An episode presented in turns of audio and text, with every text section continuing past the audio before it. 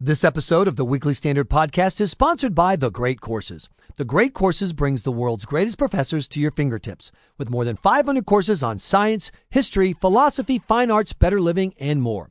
The Great Courses are available on digital download and streaming or DVD and CD. Best of all, you can listen to or watch the Great Courses at your own pace without the pressure of homework or exams. And now, for a limited time only, the Great Courses is giving our listeners an offer of up to 80% off the original price of selected courses, including the decisive battles of world history.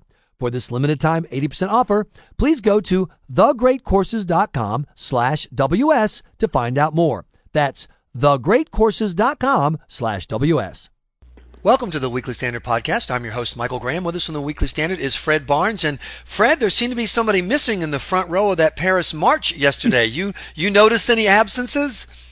Well, I did notice that President Obama wasn't there, but you couldn't have been referring to that. Uh, he certainly wasn't there. There was no American there of any any particular stature. In fact, in the march, uh, the leading American official was the ambassador to France, Jane Hartley. I think if I'd asked almost anybody in America uh, yesterday, including me, uh, who is the leading American by name who's there, nobody could have come up with Jane Hartley. Uh, and this was, uh, as the White House conceded today, a mistake on the president's part. The problem is, it's a mistake I think he'll make again and again and again in the final two years of his presidency. The president just does not want to fight a war on Islamic terrorism. Uh, for a while, there were those drones that were so active in in Pakistan and Afghanistan, killing leaders of Al Qaeda. We know, of course, that just killing the leaders of Al Qaeda doesn't really uh, stop Al Qaeda from its terrorist activities. It's just somebody moves up, and and they seem to have been able to replace them pretty well. I think we know that now, and but that seemed to be the extent of the president's uh, war on terrorism. He rarely uses the word uh, terrorism. I say rarely, perhaps almost never, and he doesn't use the word Islam in any way connected to uh, uh, terrorism or anything like terrorism. Uh, and yet, what was the march against in uh, Paris yesterday, with more than a million people there and hundreds of thousands more in other in other uh, French cities? It was a march against Islamic terrorism, uh, and and that is something that uh, the president just doesn't want to be identified with. Uh, he takes a different view. I, I want to ask you about this though, because you've covered mm-hmm. presidents. You mm-hmm. you get the White House. You know, people in the White House sit around thinking about where the White House stands in relationship to the world, mm-hmm. how the president is perceived. Mm-hmm. I don't get how they could look at what was going to happen and not at least stick Joe Biden on a plane and have him out there, you know, mispronouncing French words and, you know, calling everyone Jacques. I mean, how do you how do you have an event like that going on and have a White House whose business is geopolitics getting the politics so wrong? Well, the politics uh, uh, that the president is practicing are so wrong. Um, obviously, it would have been better to have Joe Biden there than uh, than any official other than the president, and the president wasn't going to go. John Kerry was too busy uh, busy being in India, and he hasn't been able to get to France yet because he has to stop in in Bulgaria and Switzerland, among other countries, on the way back. Um, the uh, it, it was bad politics, and that you can be sure the White House regrets.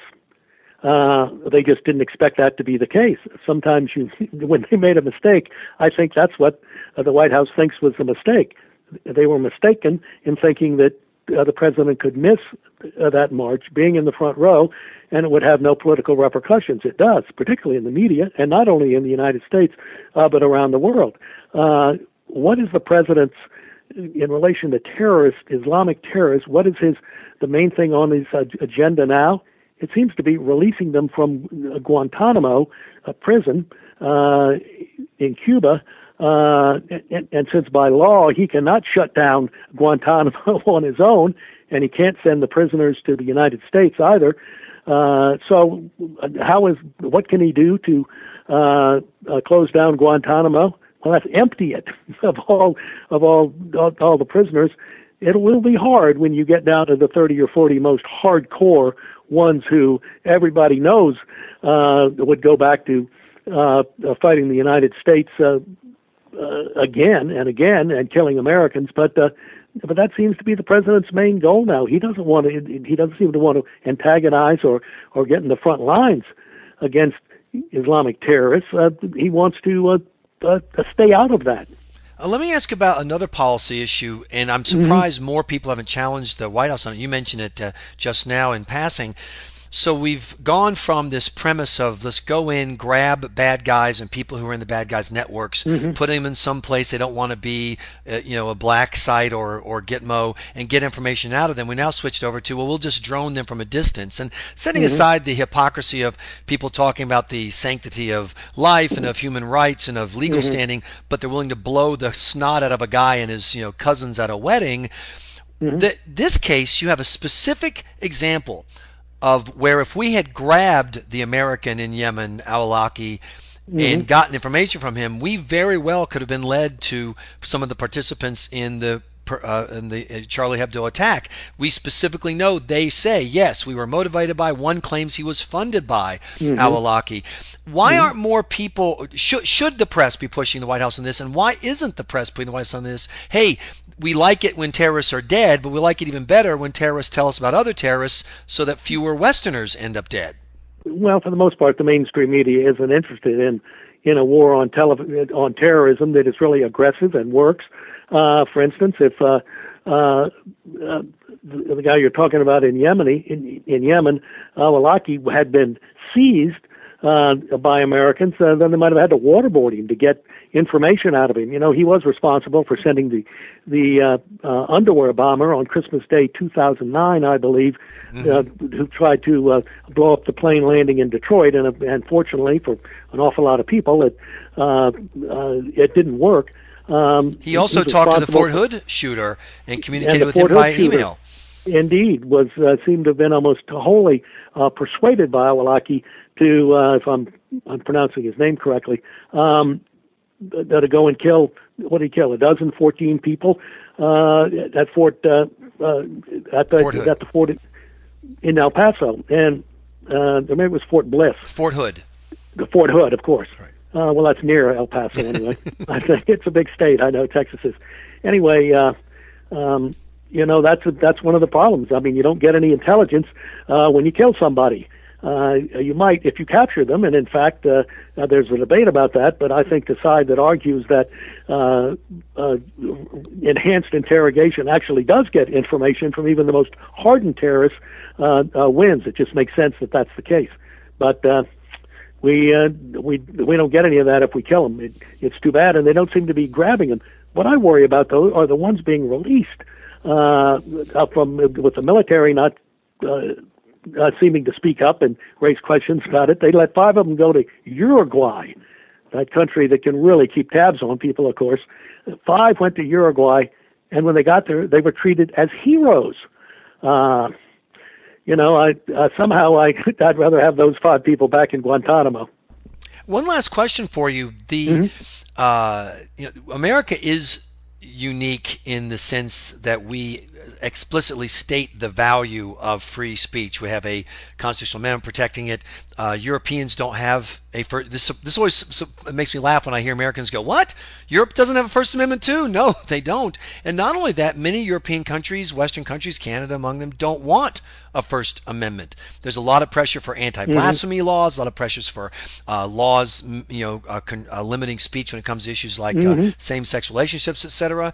What happens if America abandons its leadership on the issue of free speech? Are we going to see a point now where liberalism kind of decides that free speech in and of itself is no longer a value, that the Muslims and the LGBT community and others who want to limit speech have a good point? if America doesn't lead, is anyone else going to lead on an issue like that? Well, certainly nobody else is, but we do see a testing ground for this liberal effort to uh, really control speech uh, and and really impose uh, a politically correct speech on the rest of the country. We see it being tested on college campuses, and guess what? Free speech is losing and losing badly. Not only do they have these star chambers that persecute uh, students and expel them from school and so on for alleged uh, hate speech, uh, but uh, colleges are the one place where uh, most uh, manifestly free speech is not uh, honored. Uh, and look, that if that's the testing ground, and indeed I think it is, uh, we're we're in for a lot of trouble. You know, there are there are some people, but not enough politicians who are making an effort to uh, fight political correctness, particularly in language. One of the few is Ben Carson, who uh, may run for president. You know, the famous uh, brain doctor from Johns Hopkins. Um, but not enough for talking about that, and instead uh, accept speech. You know, one of the things I've never accept, uh, accepted is liberals. What five, ten years ago decided liberals. People hate liberals. Let's change our name to progressives. Well, they're still liberals to me. and That's what we appreciate it when you exercise your free speech, Fred. Thanks so yes, much for your time. Indeed. All right. Enjoyed it. We've been listening, you've been listening to the Weekly Standard podcast. Please check weeklystandard.com regularly for podcast updates. I'm your host, Michael Graham.